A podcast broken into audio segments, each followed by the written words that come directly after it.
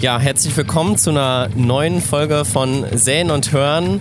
Und ja, zum Thema Hören, wie man sicherlich schon mitbekommt, haben wir heute eine ganz besondere Kulisse, denn wir sind mal raus aus dem Studio und rein in die Ernte, die ja gerade so ziemlich alle in der Landwirtschaft beschäftigt und dürfen hier heute zu Gast sein bei Sönke vom Redhof. Und ja, wir, wir wollen einfach mal so ein bisschen uns so einen kleinen Statusbericht abholen, wie die Ernte so läuft, wie es bei Sönke auf dem Betrieb läuft und lassen euch hier an der Situation teilhaben.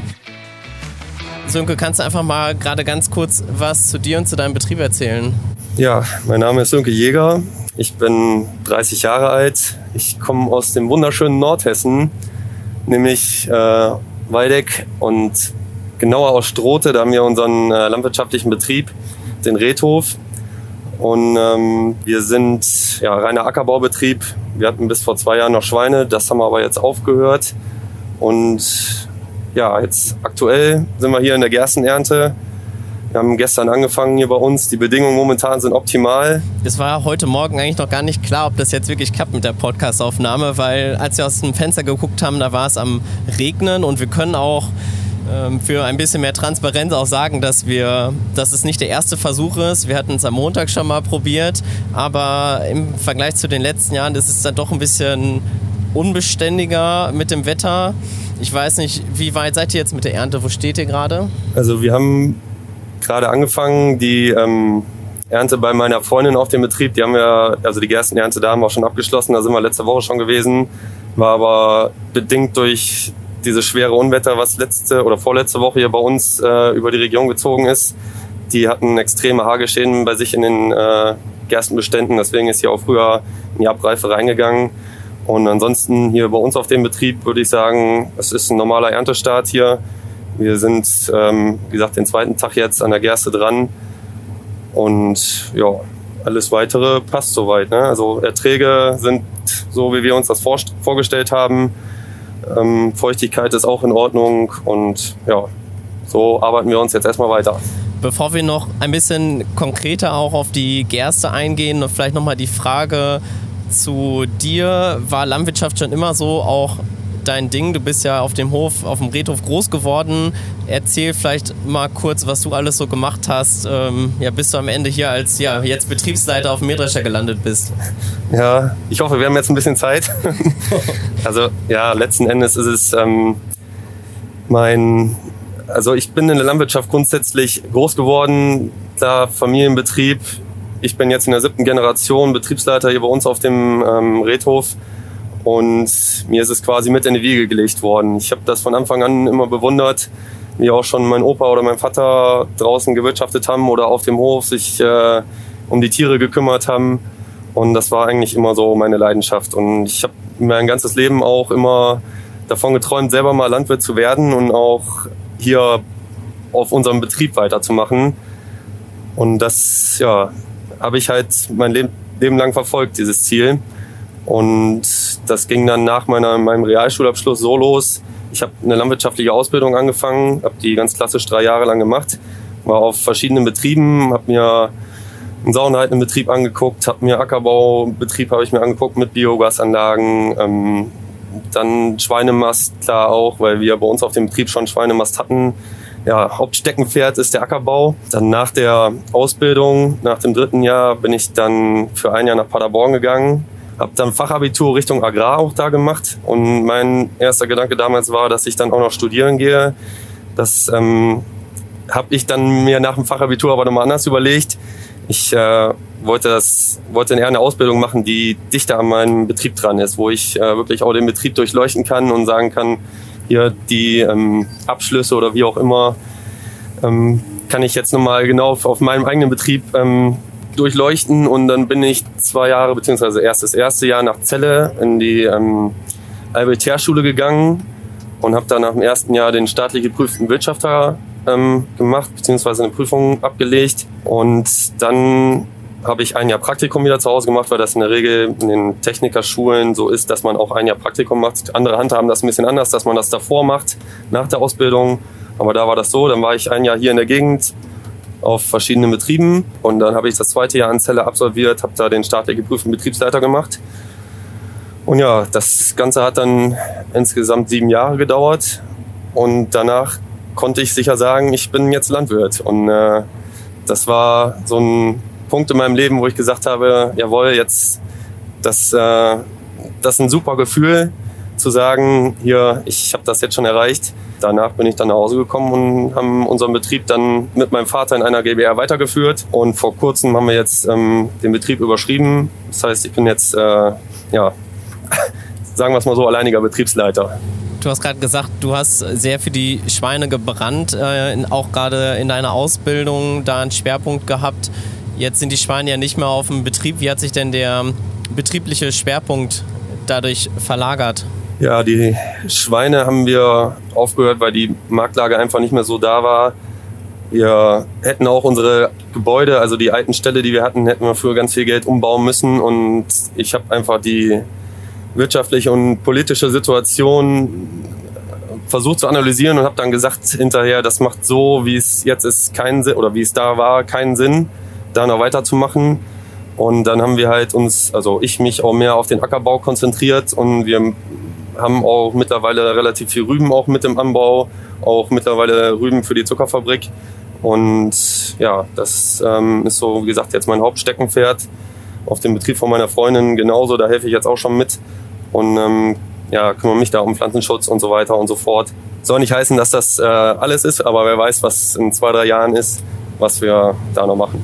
Da ist man in der Landwirtschaft ja auch flexibel, auch nochmal neue Standbeine zu erschließen. Genau, ja. Wenn du von Zuckerrum sprichst, dann äh, klingeln bei vielen ZuhörerInnen natürlich schon die Ohren, weil man da natürlich schon merkt, dass auch irgendwie eine gewisse Bodenpunktzahl vorhanden ist.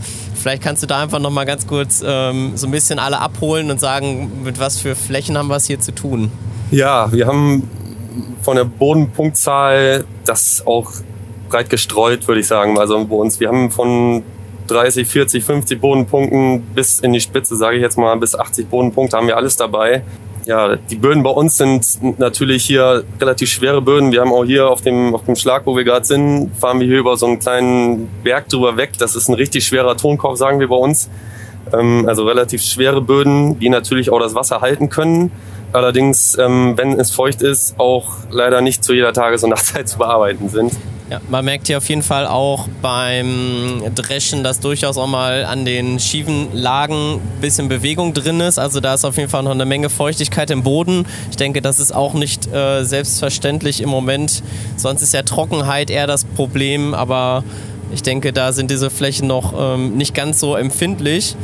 Wir fahren jetzt gerade Richtung Anhänger und tanken nochmal ab. Eine Gelegenheit, um vielleicht nochmal in die Oder-Fragen einzusteigen, um die Vorstellung einfach noch mal ein bisschen abzurunden. Und da habe ich mir zu dieser Spezialfolge auch eine spezielle Ausgabe überlegt. Ja, die erste Frage, die ergibt sich eigentlich nämlich schon. Ähm, das ist nämlich lieber in der Fahrt oder lieber am Feldrand abtanken? Also momentan sieht man es ja auch hier. Wir tanken hier am Feldrand gerade ab. Ähm, ich bin eher dafür, dass man am Feldrand abtankt, gerade wenn wir so ein nasses Jahr haben wie dieses Jahr. Denn die Verdichtung, die man dann mit den Wagen, ähm, wir haben jetzt hier Hochdruckreifen bei uns auf den Wagen, die wirklich für die Straße auch nur geeignet sind eigentlich, ähm, die kriegt man schwer wieder raus. Das ist äh, schnell kaputt gefahren, was man jahrelang probiert, äh, ich sag mal, in Ordnung zu bringen oder beziehungsweise in Ordnung zu halten. Und deswegen bin ich eher äh, Feldrand abtanken. Es sei denn, es ist wirklich ähm, ja, Regen in Aussicht oder sonst wie und die Bedingungen geben es her, dann äh, kann man nochmal nebenher fahren. Man kann sich das Setting ungefähr so vorstellen, dass an jedem Ende des Feldes ein Anhänger steht ohne Schlepper und äh, die sind auch schon beide recht gut gefüllt und warten darauf, gleich wieder abgeholt zu werden. Und dann geht alles ähm, ja, wird im Prinzip in die Halle gekippt und aufgeschoben, hatte mir Sönke gerade schon beschrieben. Und ein LKW wurde auch schon verladen. Im Prinzip verkauft ihr dann alles von eurem Getreide, richtig? Ja, aktuell ist es so, ähm, früher brauchten wir natürlich das Getreide hauptsächlich, um unsere Schweine damit zu füttern. Ähm, ja, da wir die ja jetzt nicht mehr haben, ähm, verkaufen wir das Getreide. Ich habe einen Teil auch schon mit Vorkontrakten verkauft, was jetzt direkt in der Ernte auch abgeholt wird. Einen Teil lagern wir auch ein. Und das wird dann natürlich, also wird zu einem späteren Zeitpunkt dann abgeholt. Und einen Teil haben wir natürlich auch immer noch, den wir immer noch vermarkten können ähm, wo ich gesagt habe, wir gucken jetzt mal, wie sich die Preise da entwickeln. Hier wird jetzt gerade alles gehäckselt. Häckselt ihr alles oder lasst ihr auch mal was als Strohspatt liegen?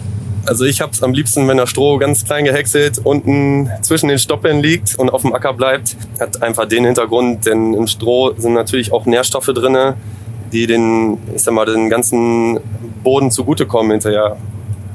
Klar auch mit äh, Hinsicht auf Humusaufbau und so weiter. Deswegen äh, bin ich eher derjenige, der da Stroh häckselt, anstatt ins Schwarz zu legen. Und so eine persönliche, hast du eine persönliche Lieblingskultur? Also lieber, wenn es jetzt ähm, um Getreideernte geht, lieber Gerste oder lieber Weizen? Da muss ich sagen, ich glaube lieber den Weizen, denn jeder, der den Mähdrescher schon einmal sauber gemacht hat morgens mit dem Laubgebläse oder mit dem Druckluftgebläse, äh, weiß, wie schön die Gerste jucken kann hinterher. Und deswegen eher den Weizen. Wir haben uns ja zum Glück schon, dadurch, dass es nicht der erste Erntetag ist, ein bisschen dran gewöhnt. Deshalb sitzen wir tatsächlich hier relativ entspannt auf einer angenehm klimatisierten Kabine und das Ganze auch in einem relativ neuen Mähdrescher. Es ist die zweite Saison. Wir wollen jetzt keine Werbung natürlich für den Hersteller machen. Wir hatten in der letzten Folge noch über die optimale Einstellung von Mähdreschern gesprochen. Der hatte uns Basti gesagt, so um 1% Verluste ist ein guter Wert. Er arbeitet aber nicht mit einem neuen Drescher, sondern mit einem, glaube ich, 30 Jahre alten Dominator. Ähm, was sagt die Maschine hier? Wie viel Prozent Verluste haben wir gerade? Also wie viel Prozent Verluste man hat, das kann man letzten Endes nur dann sehen, wenn man hinterm Drescher natürlich guckt oder eine Schale natürlich wirft. Ähm, aktuell denke ich, also ich habe vorhin geguckt, auch auf dem ersten Schlag, wo wir angefangen haben hier, liegen wir auch irgendwo bei um die 1%. Ähm, man muss natürlich dabei immer noch bedenken, ähm, wir hatten zum Teil leichten Hagelschlag auch hier. Das liegt natürlich auch mit auf dem Acker dann. Und dementsprechend muss man halt hinterher gucken. Aber wir liegen auch hier bei dem neuen Drescher so bei um die 1%, vielleicht 2% hier und da ähm, das passt. Man muss auch sagen, wir dreschen hier einen stehenden Bestand, was auch in dieser Region, also größtenteils stehend. Es gibt hier natürlich auch schon mal Nester, die wir sehen, aber es lässt sich äh, von meiner Seite aus, wie ich das beobachten kann, alles ganz gut in Drescher reinbekommen. Wir hatten ja auch in, ähm, im Waldeck teilweise gab es ja schon sehr, sehr massive Probleme, auch mit Starkwetter, mit Hagel, teilweise bis zu äh, 100% Ertragsausfälle. Vielleicht können wir noch mal ein bisschen mehr hier auch zu dem Schlag, äh, auf dem wir jetzt gerade unterwegs sind, noch mal sagen und auch vielleicht gerne zu der Gerste. Was, was hast du gemacht? Wann wurde der Bestand gesät? Wie war so die Bestandsführung im Groben? Der Schlag hier aktuell, das sind 7,5 Hektar die Gerste, die hier ausgesät ist, ist Ende September ausgesät worden. Wir sind in unserer Höhenlage immer damit ganz gut gefahren die letzten Jahre. Das war Ende September zur Aussaat kommen, vielleicht auch mal Anfang Oktober. Das hat eigentlich immer ganz gut hingehauen hier bei uns, denn dann konnten wir im Herbst definitiv auch nochmal eine Herbizidmaßnahme fahren, denn wir sind auch hier ein Standort, wo wir auch mit Ackerfuchsschwanz zum Teil schon Probleme kriegen, beziehungsweise auch haben. Und da ist es mir immer wichtig, dass wir da Bestand haben. Klar, man sollte da auch nicht zu früh sehen, aber dass man auch eine gescheite Herbizidmaßnahme im Herbst nochmal setzen kann, damit man auch im Frühjahr, falls nochmal was nachkommt, nochmal was nachlegen kann. Und ansonsten, ja, das haben wir auf jeden Fall gemacht. Im Frühjahr sind wir dieses Jahr ganz spät erst an die Düngung mit der Gülle drangekommen, denn wir haben auch lange mit Feuchtigkeit hier zu tun gehabt und auf unseren Böden ist recht schwierig. Also wenn es geregnet hat, muss man natürlich abwarten, bis es trocken ist. Das dauert hier eine Ecke länger, wie wenn ich jetzt in Norddeutschland unterwegs bin, wo wir jetzt wie auch immer einen Sandboden haben. Deswegen ähm, sind wir da relativ spät beigekommen, habe ich auch erst ein bisschen Bauchschmerzen mitgehabt, weil man der Gerste schon angesehen hat, dass sie gelitten hat. Aber das hat sich hinterher ganz gut eigentlich wieder verwachsen. Und ja, genau. Ansonsten im Frühjahr klassisch, klassische Fungizidmaßnahme. Auch hier haben wir was vorgelegt. Welches Mittel müsste ich jetzt mal genau nachgucken? Das weiß ich gerade auch nicht aus dem Kopf. Ja, und ansonsten haben wir probiert, den Bestand relativ lange auch gesund zu halten, denn die Ertragserwartung bzw. das Potenzial war da. Wir haben auf jeden Fall genug Wasser gehabt.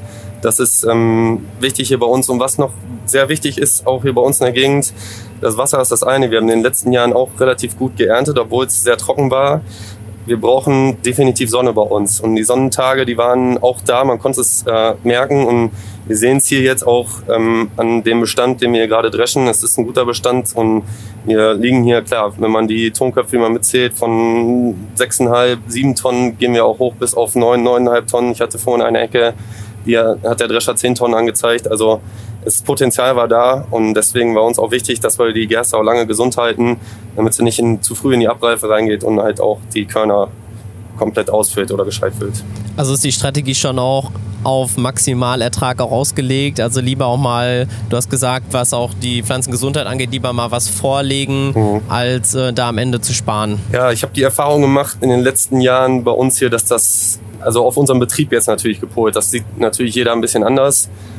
Aber auf unserem Betrieb hat es halt einfach seine Vorteile gehabt. Man konnte die, ähm, wenn man jetzt erkennen kann im Frühjahr, dass es, äh, ich sag mal, nicht so ein Pilzjahr ist, dass der Druck nicht so da ist, dann kann man mit Sicherheit auch auf eine oder die zweite Maßnahme verzichten.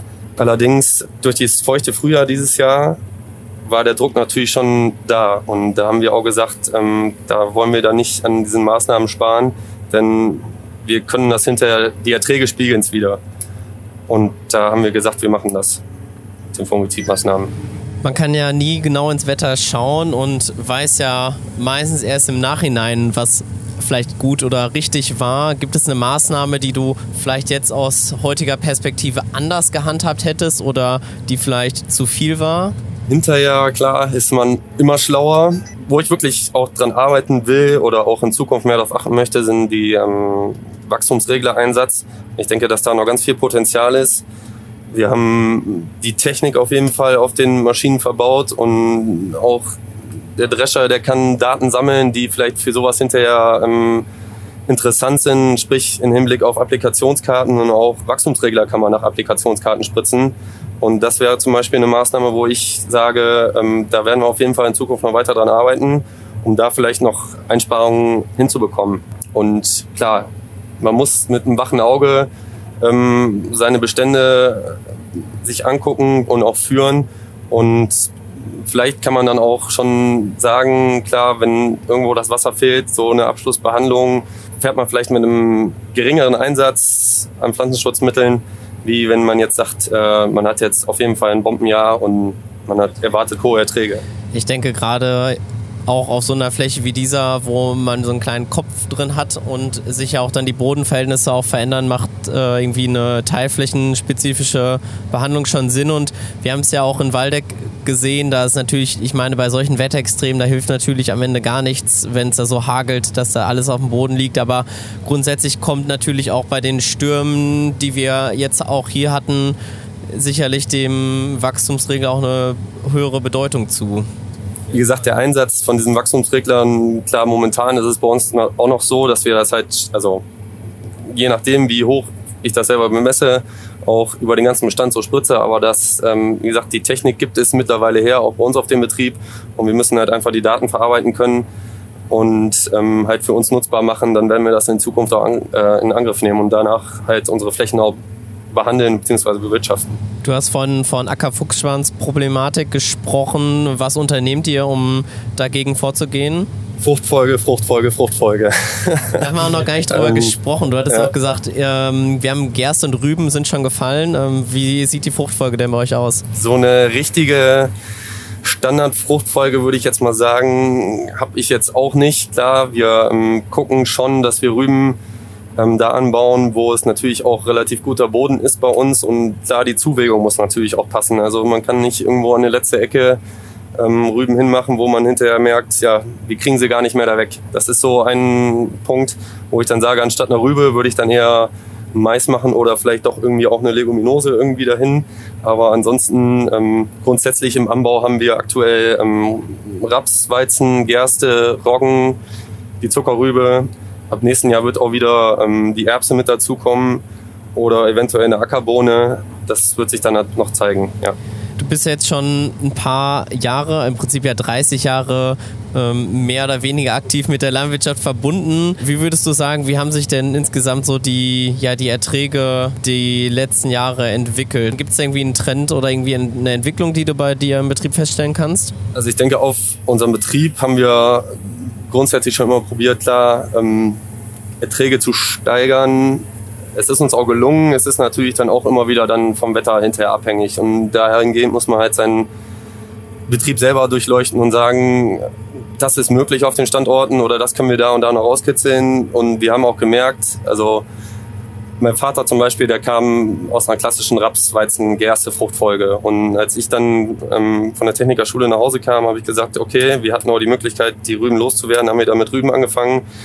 Den, Im gleichen Zuge sind dann äh, auch so Sachen wie Zwischenfrüchte dann dazugekommen, ähm, wo wir uns vorher halt auch nicht so mit beschäftigt haben. Und ich denke, dass dieses ganze, ähm, ja, ja, wie soll ich sagen, ähm, diese ganze Maßnahme mit äh, Zwischenfrüchten, Fruchtfolge und so weiter auch langfristig dazu führen wird, dass sich die Böden natürlich ähm, zum einen verbessern auch und zum anderen die Erträge halt ähm, stabil bleiben, auch wenn wir mal ein Jahr haben, wo es halt wirklich ähm, am Wasser mangelt und oder wo wir halt auch mit zu viel Wasser ähm, zurechtkommen müssen, was natürlich in den letzten Jahren nicht so häufig vorgekommen ist, denn auch bei uns war es meistens dann so, dass es dann irgendwo zu wenig Wasser auch da war. Und das ja, ist natürlich für uns äh, ja, ein Punkt, wo ich sage, die Erträge sind schon gestiegen, ja, aber auch nicht ins Ermessliche, das muss man halt auch dazu sagen. Ja, ich meine, das ist natürlich auch ein Prozess, der irgendwie immer weiterläuft, dass es natürlich auch wieder neue Erkenntnisse gibt, Sorten, dann die, der technische Fortschritt, wir hatten es gesagt, teilflächenspezifische Bearbeitung und so. Und ich denke halt auch, das ist das, was ich auch bei vielen Betrieben mitbekomme, ist, dass so Maßnahmen wie auch mal hier Direktsaat, ähm, irgendwie Begrünung, Humusaufbau, also es gibt ja viele Faktoren, an denen man im Moment arbeitet, die ja sicherlich auch eine gewisse Stabilität gegenüber ja, extremen Wetterereignissen ja auch irgendwie bringen. Wie würdest du denn sagen, bei den Kulturen, bei denen ihr anbaut, wie, wie präsentieren die sich so? Wir haben jetzt natürlich nur Zahlen zur aktuellen Gerste, weil natürlich das das Einzige ist, was jetzt gedroschen wurde. Wie würdest du sagen, wie ist sonst die Ackerbausaison 2023 gelaufen? Also bei uns auf dem Betrieb werde ich mich mit Sicherheit nicht beschweren. Wir haben wirklich, also die Bestände sehen top aus. Ich denke, dass wir da auch in den anderen Kulturen ganz gute Erträge erzielen werden. Im Großen und Ganzen bin ich damit jetzt erstmal zufrieden. Auch die Rübe zum Beispiel bei uns ähm, hat zum richtigen Zeitpunkt das Wasser gekriegt und es ist auch noch Feuchtigkeit im Boden da. Das heißt, sie kann auch wachsen. Und da würde ich im Groben und Ganzen bei allem sagen, wir haben schon, also dieses ist schon ein gutes Jahr, ja. Auch die letzten Jahre waren jetzt nicht unbedingt schlecht, auch wenn es sehr trocken war. Sicherlich ähm, gehen die Böden dann irgendwo, irgendwo ähm, geht ein Haufen Feuchtigkeit verloren. Auch bei unseren Böden, die eigentlich sehr wasserhaltefähig sind. Allerdings haben, hat die Sonne halt dazu in den letzten Jahren dann halt mehr geschienen, sage ich mal, ne? was natürlich auch für die Pflanze wichtig ist. Und ja. Würdest du denn sagen, dass die Gerste auch da schon auch irgendwie einen entscheidenden Vorteil gegenüber späträumenden Kulturen hatte? Ich meine, jetzt in den letzten Wochen war der Niederschlag ja schon überschaubar. Und da war es ja schon, meine ich, in den letzten Jahren so, dass es auch dem Weizen oft irgendwie gerade, was so das Korngewicht, Hektolitergewicht angeht, ziemlich zum Verhängnis geworden ist. Wie beobachtest du das? Ja, das sehe ich ganz genauso. Also die Gerste hat mit Sicherheit den äh, Vorteil, dass sie halt eine frühräumende Kultur ist, ähm, dass sie da von den Niederschlägen noch äh, profitiert. Und wenn der Weizen hinten raus in der Kornfüllungsphase ist, dann und es kommt kein Wasser runter, dann ist es auch bei uns so, ähm, dass ja, die Körner halt nicht gescheit ausgebildet werden. Und Worin siehst du denn äh, in Zukunft so die größten Herausforderungen im, bei dir im Betrieb und im Ackerbau? Also ich würde sagen, also zum einen erstmal der politische Ansatz dahinter, das wird mit Sicherheit nicht einfacher werden. Uns werden zum Beispiel Herbizide immer weiter gestrichen und die wir in Zukunft nicht mehr einsetzen können. Auch ganze Wirkstoffgruppen, die da wegfallen, auf die wir in den letzten Jahren immer zählen konnten und die uns da auch viel weitergeholfen haben. Und das ist ein äh, Thema, womit wir uns beschäftigen müssen. Klar auch in, mit dem Anbau der Kulturen. Wir müssen uns, denke ich, noch mehr ähm, auf die Sorten konzentrieren, Sortenwahl. Passt meine Sorte, die ich ähm, ausgewählt habe, zu meinem Standort. Dann ist natürlich auch immer wichtig, Düngung ist auch so ein Thema. Ähm, wir liegen hier komplett mit unserer Betriebsfläche im roten Gebiet. Das sprich, wir müssen 20 Prozent unter Bedarf der Pflanze düngen, damit müssen wir auch klarkommen. Und genau, das sind so die Hauptfelder, wo ich auch sage, damit müssen wir uns definitiv beschäftigen. Sicherlich auch Fruchtfolge gehört auch noch dazu bin auch schon überlegen, was wir halt noch machen können, was könnten unsere Böden noch hergeben in Bezug auf, ich sag mal, die hohen Temperaturen, wenig Niederschlag, welche ähm, Früchte könnte man da noch mit reinnehmen, probieren anzubauen.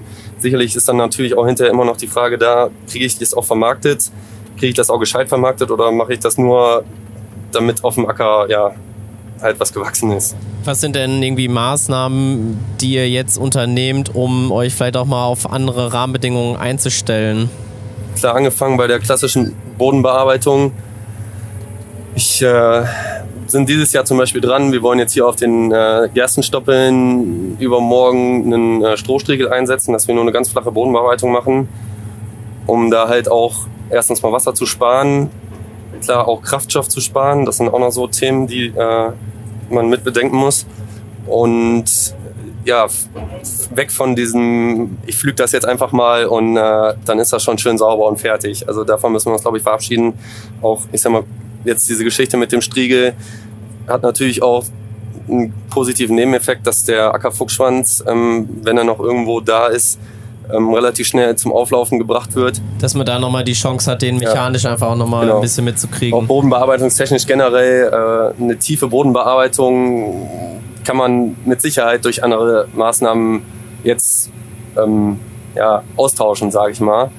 Beziehungsweise gibt es äh, Maschinen und Geräte, die, ich sag mal, einen Flugeinsatz mit Sicherheit auswechseln könnten. Da können wir auf jeden Fall ja sicherlich auch nochmal von Erfahrungen berichten, weil ich merke schon auch, das ist ein Thema, was vielen Land, viele Landwirte interessiert. Also viele sind auch mit einem Strohstiegel im Einsatz, um halt auch einfach mit dem, wie du schon gesagt hast, äh, mit der Problematik, dass Herbizide wegfallen und man irgendwie natürlich die Kontrolle auf dem Feld irgendwie ein bisschen behalten möchte.